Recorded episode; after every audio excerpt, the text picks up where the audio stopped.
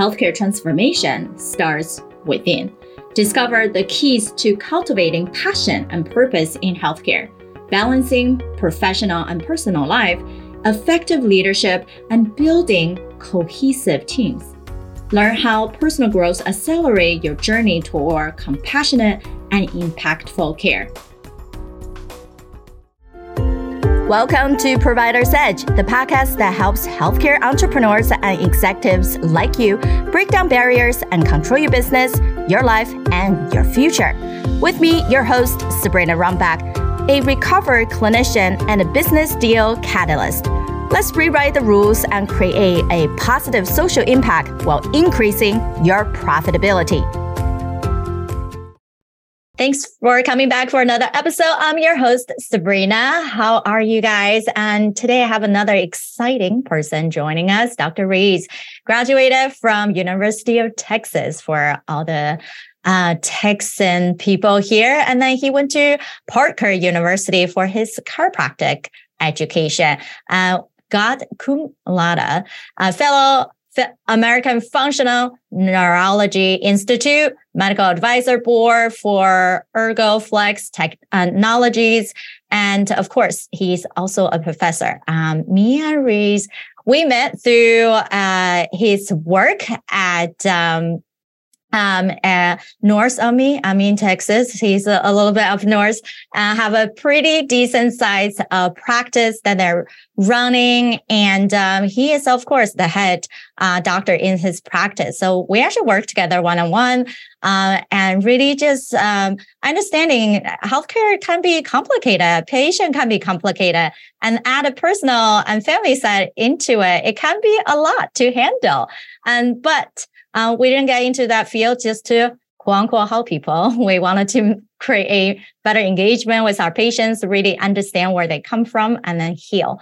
So I'm excited for you to be here with us. Glad to be here.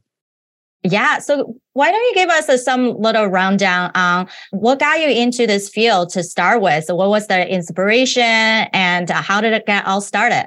Yeah. So from a chiropractic standpoint, I took a very different approach to how to get into it. Oftentimes, people fall into my profession, or somebody gets hurt and then they see that this is the only way, or at least my profession was the one they leaned on heavily for the recovery. For me, it's actually quite simple. I just wanted to be one ever since I was 14 years old, which is very weird for anybody to say that they've been wanting to do something for that long. So from 14 to 26 and then became a chiropractor, then you got to figure out what the heck you're going to do after that. That's the fun part.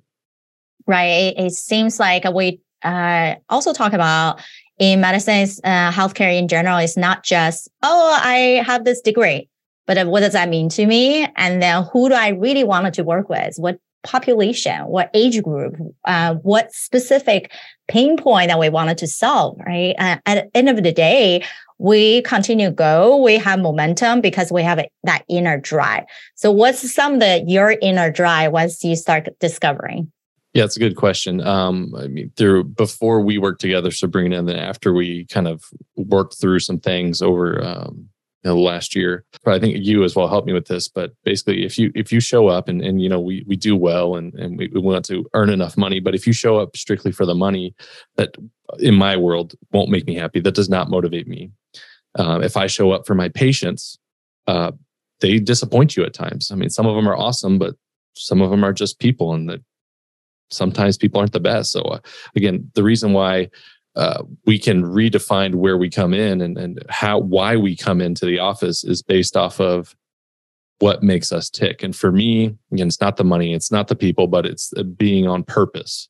And my purpose is definitely different than anybody else's, but I feel like my purpose vibes with who I am. And it's really just to put a smile on people's faces. And not to say that I'm some stand-up comedian, because I'm not broken like that, but I am a person who really, if I can make them smile, it changes their day, change their outlook.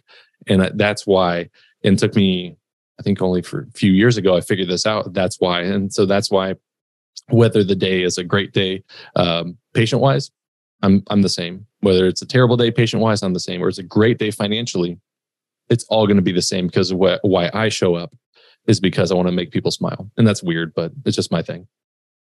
And it's okay. We all have to find that little quirkiness within us to say, that's what I'm most aligned to, right? I think even in one of our earlier time conversation together, I just keep drilling down like, but what's the reason? Like, how come, right? Like, it just keep going down to the deeper. For some people, it's truly the family part. It's wanted to create a legacy. Some people is that, as you were saying, like, how did that personal family connection with certain disease processes and whatnot, and then they wanted to make sure everybody else out there facing similar struggles are not going through that hardship. However, that means to us, we connect with, because healthcare, how we run practices, it's a roller coaster. It's going to be good days and bad days, but most of those are not personal, right?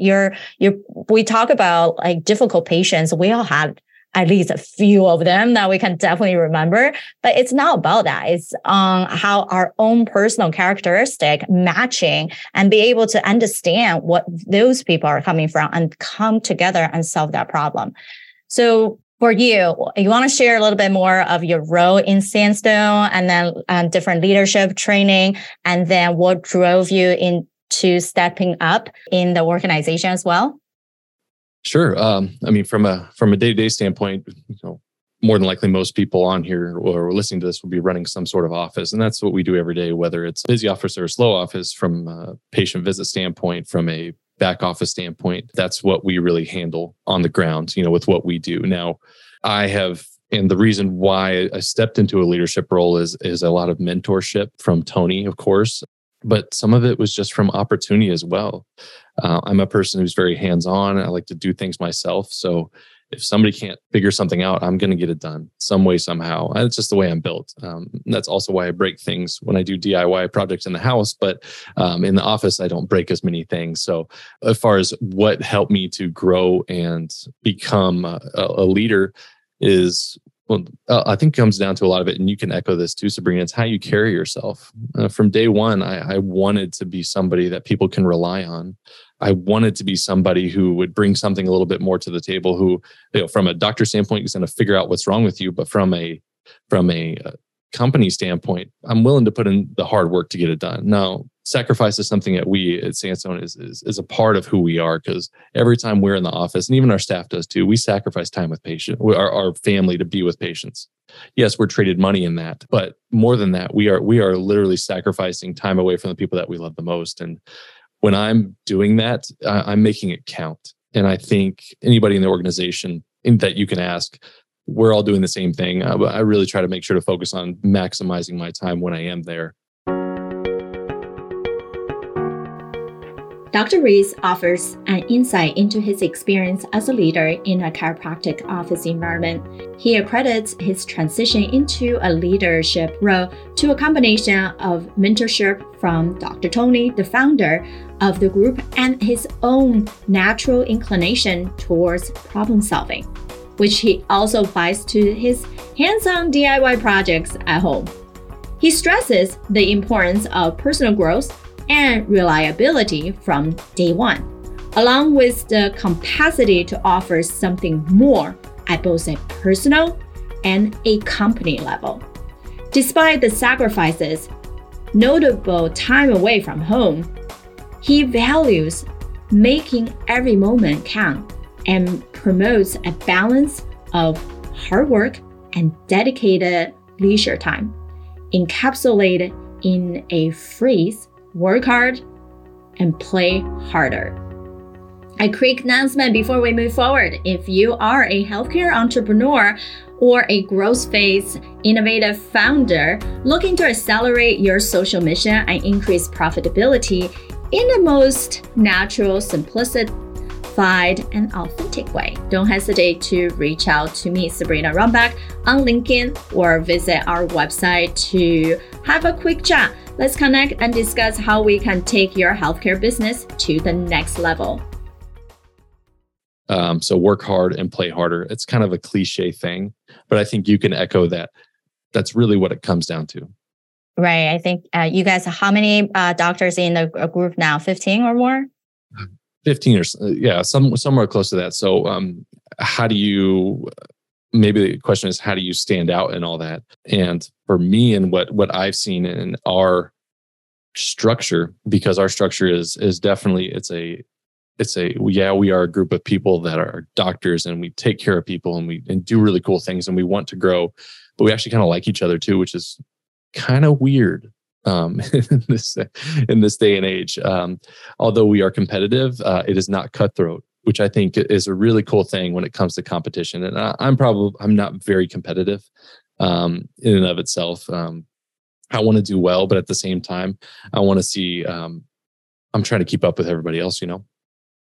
Right. It's about that friendly competition. If we have some gain, if some kind of playfulness into it, because I know you guys, you do have a monthly revenue goals that you guys are hitting, and then you kind of compare to practice, which is a great way to say, hey, it's not to say who's really above someone else, but how do we really optimize this? Do we have a mark that we hit for ourselves? And just so we have an idea and make it seems that we're actually willing to see the wins and then pat ourselves on the back to recognize the wins. And sometimes it's also understanding that perhaps that target, we wanted to make a little bit of reaching target, right? That extra 10% more than what we think can't hit. So if I hit that, amazing. If not, I still see the amazing progression that I did and I can continue to move forward. And what I love is you guys do have these different way of connecting, meeting each other on the regular basis, right? Both from a social standpoint, from a learning standpoint, makes things a lot easier to move forward. Your point being, we spend a lot of time in practice with our patients. Sometimes seems a lot more than even with family and people we care about. But that's the harmony that we're trying to create, right? It's about making everything count. As you were saying, if the quality of how we deliver things here, connection with my team, connection, then when I'm home, I'm able to disconnect and 100% focus on the family. That's the most important thing. And so for you, what are some of the best practices from either just you learned from your own or some of the stuff that we even work on that you found most helpful to be able to say, hey, now I can be very present when I do things in this way and then not have to worry about so many other stuff? Yeah. So obviously a lot of the stuff that we went through is extremely helpful from a, organizing your thoughts, writing things down more. That's always something that I'm not very good at writing things down, to be honest. But I don't ruminate on things, but being purposeful on the way home, for instance, I have about a 15, 20 minute commute home. And so on that home, I will disconnect with something either that I'm interested in or I'm researching, or I'll talk to someone in the company. But then when I walk through the door, keys in the pocket, phone in the pocket, it's game on, because the husband and father always comes first before the doctor, at least in what my goal is in this game, which is Mother Teresa said it best. It's how you change. I think she said it. I'm bad at these, but she said the best way to change the world is go home and love your family. And that's what I really try to do. So being purposeful, making sure to focus my energy, walking through the door. And then for me, I have these little things I'm interested in, little hobbies, little things I have to disconnect my brain from the actual practice with, because if I don't, burnout will happen. And I've been at that point in practice. And if I can avoid that and stay engaged and have fun doing it, that's really the goal. So really, in a nutshell, I need to write down things more. That's we need to get back to that. And obviously we're working on stuff, but if I can disconnect a little bit and then really refocus myself walking through the door, then it's going to be a great time at home, however many hours I get. Exactly. And just finding something small that works for you and knowing, oh, here, there was a thing that worked for me really well. So let me do more of that instead of constantly searching for something new, right? At the end of the day, we're not trying to copy everybody else, how it worked really well, but it's just that one thing that comes easy for us. And then we know it works. So that being said, right, like running a practice can be tough, as both executive leadership hat, like almost like a manager hat, like almost like an HR hat when people have internal conversation that need to be solved. So there's many different hats that you have to wear as a clinician, as a leader of a practice. What do you see as some of the challenges that you have faced and you wanted to other people to say, hey, make sure you pay attention to that so you don't get into a place that eventually get you sidetracked? So obviously we're trying to avoid the big bad problems. We're trying to avoid either the blowups in practice or staph infections. So recently come to my attention that it's hard to find good help. And I just had people with me that are leaving that have been at the office, 4 and 8 years. So that's like a member of the family leaving. And with those people, some are still with the company, some aren't, but with those people leaving, how do we replicate those people? That's the question. Kind of how we were developed at Sandstone is, and what I've kind of taken on board is culture, is really making sure people understand the culture, because at the end of the day, a lot of the staph infections, which we can't do anything without staph, and we need staph there, but to help with getting the staph on board, they got to understand why we're even here. And the Sabrina thing, why, digging into all that. But they got to understand where we are. So for instance, I have some new people that are coming in. So we will be going over why the company was started, what we're here to do, what my, philosophy is on practice, so they know kind of what's up. So if there's one thing, is that never forget the culture component. And if you can invest in that, then you can get people that'll be with you for a very long time. And having good help makes everything better, especially in my industry, which involves a lot of choice, because people don't have to see me. A lot of people I think they do, but I'm biased. They have to choose to come see me. They have to get influenced. They have to get referred to come see me. So it takes a big act to take care of a person like that, because a lot of people are skeptical. Only about 10% of the population sees a chiropractor. How many see an MD? How many see a PA? Probably the rest of them, right? So that's what I recommend. Yeah, family culture, as you're putting it, is someone who leaves you is almost like a family member leaving you, making that. I believe many larger organizations pride themselves on building a culture, right? Whatever that culture means, because when you ask someone about their role, it's no longer that job title, but how they will reproduce almost like a mission statement for what your company goal is. Because at the end of the day, we're all there to do the same thing, because we're all trying to achieve the same goal, just with a different perspective, different tasks, different skill set. So unless everything is aligned in that sense, yes, it can be very difficult, especially nowadays. We are coming out of the pandemic and we are start getting back to a new way of functioning. Some people even call that hybrid work. Right? Some people go into the office and clinic for a few days and then the rest, and they're going to do virtual versus some of the patient coordination things. Now, it doesn't have to be really hands-on, right, in front of the patient now. So whatever that means, and what do you think when you start hiring that new person? What are some of the key things that you usually ask them, or to make sure that they're aligning with your practice mission? The way we work, a lot of them come to me already filtered. So I don't really have to work on saying the yes or no. It's, well, in a sense, yes or no. But when they come to me, what I'm really looking for is, again, they're already kind of pre-screened, and they come to us and we see, will they fit in? If does their energy level match with what we have? Are they asking the right questions? Are they writing stuff down? Would they pick up a piece of trash if it was right in front of them? So those little intangibles are more important than, do you have experience? I would rather take them without experience than take them with experience, at least in what I do, because we do such specialized things. And I think those people, if we catch them right and we get them inspired and we get them to really take ownership about what they do, which is a key thing of what we're about is, own your stuff. Whether you do good or bad, own it. So I think in this case, with people, and what am I looking for? That's really it. Follow the rules. Are they trainable? But you don't really know that until somebody actually gets in here. So sometimes we get them in and, okay, they can learn the stuff. Okay, they can learn this stuff. And you've seen this too, Sabrina, right? They know how to do the thing you ask them to do, but something's missing from a personality standpoint, from a patient interaction standpoint, or maybe the other staff members, they don't get along. And that just can't be allowed. So we got to have a cohesive group, because if one person doesn't like another person, there's your staph infection. We don't want that. We avoid those.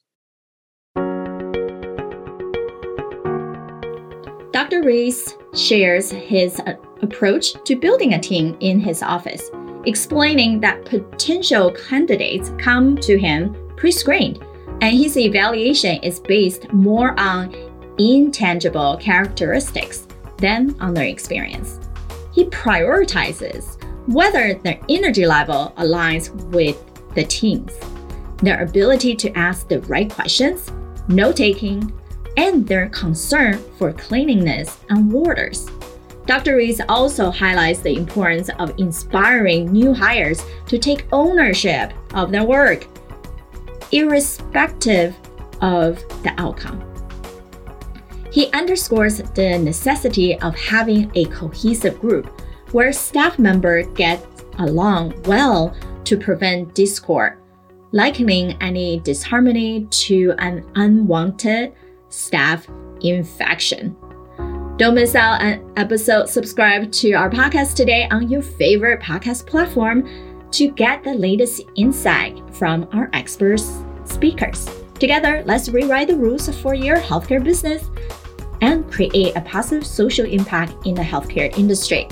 Now, let's get back to the rest of our show. Exactly. I believe we might have a talk about this. Everybody have individual needs. And if that needs is not met, and they're going to feel like not being appreciated, you don't value me, it's not fair, right? And then also it's like a false creation start coming into play. But when even going to some of the higher executive leadership training, where I'm part of we always talk about, we want to hire both on skill. Yes, they have to come in with some. But more important is that potential side. That means the personal character, who they are as a person, how they actually have that part of the ability to connect with others, to the ability to come in with some type of active listening skill. So they're not there, just simply get so excited, just constantly wanted to respond. And that doesn't seem like going to play well with other, right?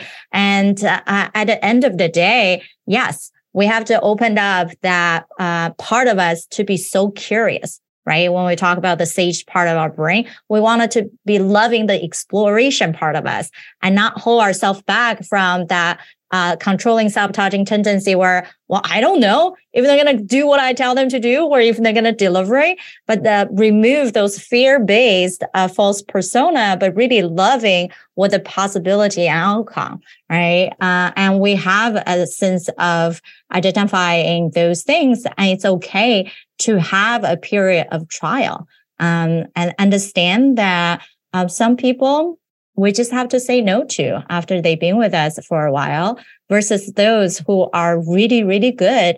And let's learn about how else we can support them, right? The different ways that we can really show our appreciation and the different ways that we can help them to create their career goals that will line back to our own company and culture.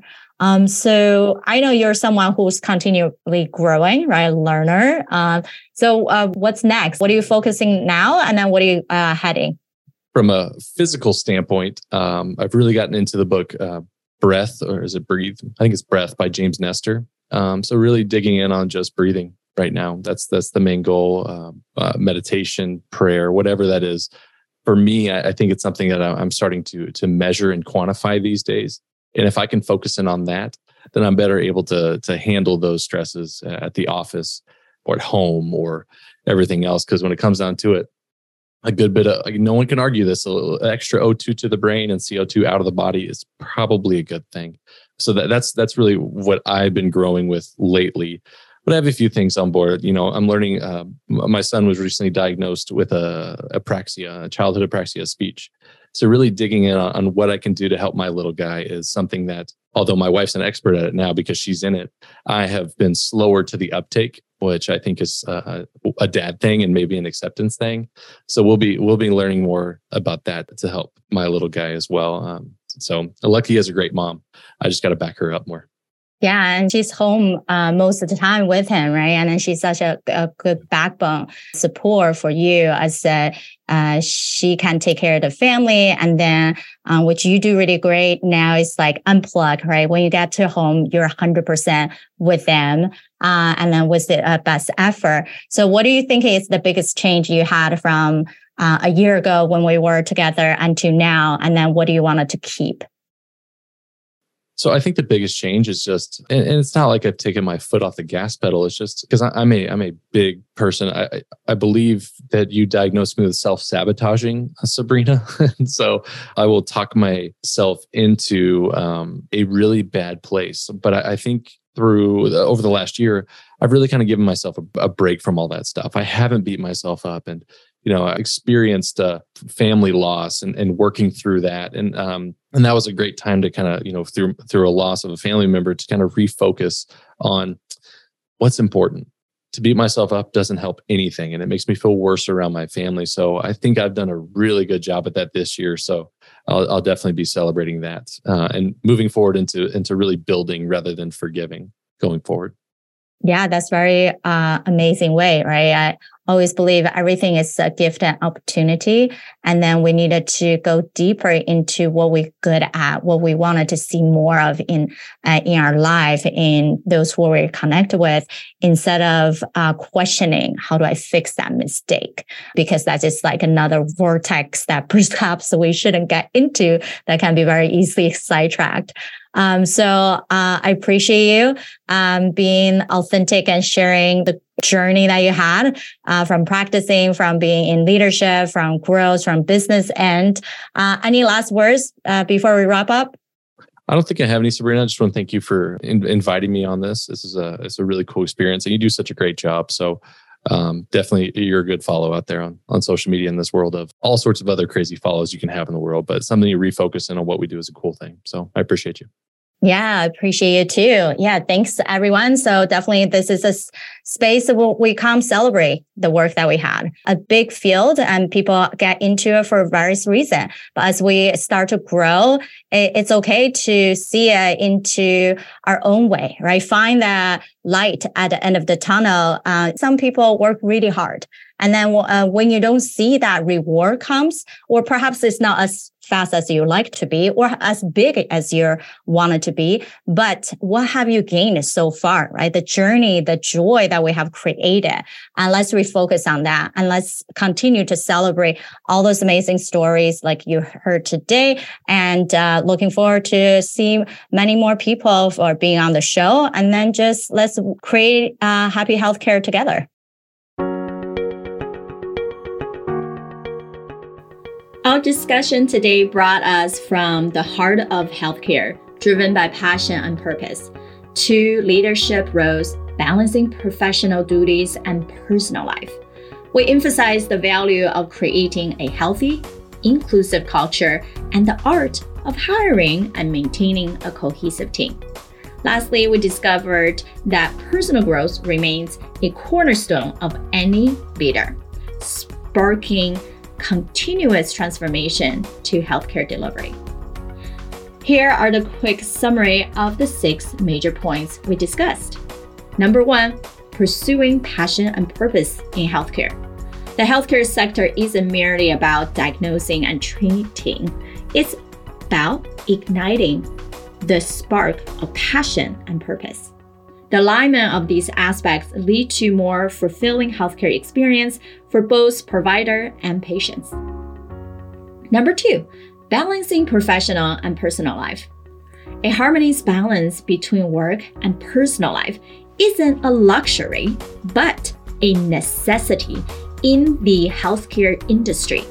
This equilibrium prevents burnout, fosters mental well-being, and ultimately results in more effective patient care.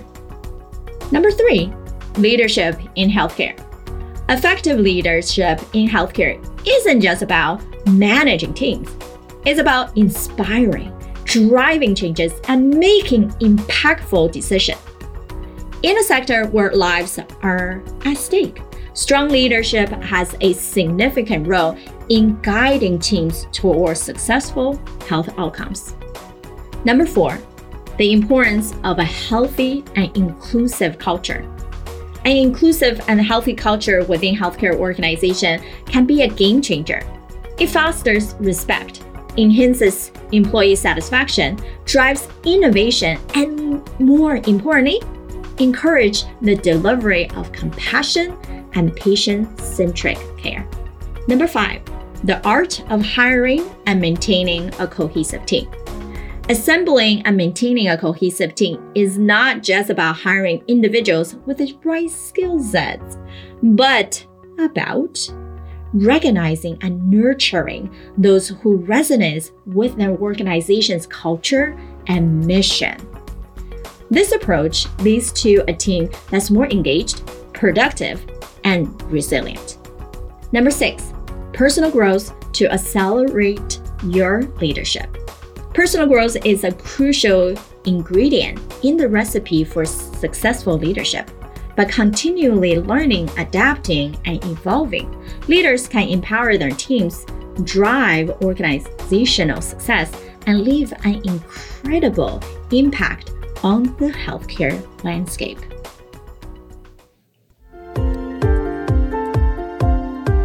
Thank you for tuning in to Provider's Edge. We hope you found our latest episode insightful and valuable for your healthcare business. We would love to hear your feedback on the show and connect with you on LinkedIn. As a token of our appreciation, we offer a unique opportunity. Write a recommendation about our show on LinkedIn under Sabrina Runbeck's profile, and we will give you a free media feature on one of our podcasts or TV show. During this exclusive interview, you'll have the chance to ask any questions and gain visibility and credibility with influential partners to accelerate your mission and profitability. So don't hesitate. Connect with Sabrina on LinkedIn, leave a recommendation about our show, and help us tailor our content while seizing this fantastic opportunity to elevate your healthcare business. We can't wait to hear from you.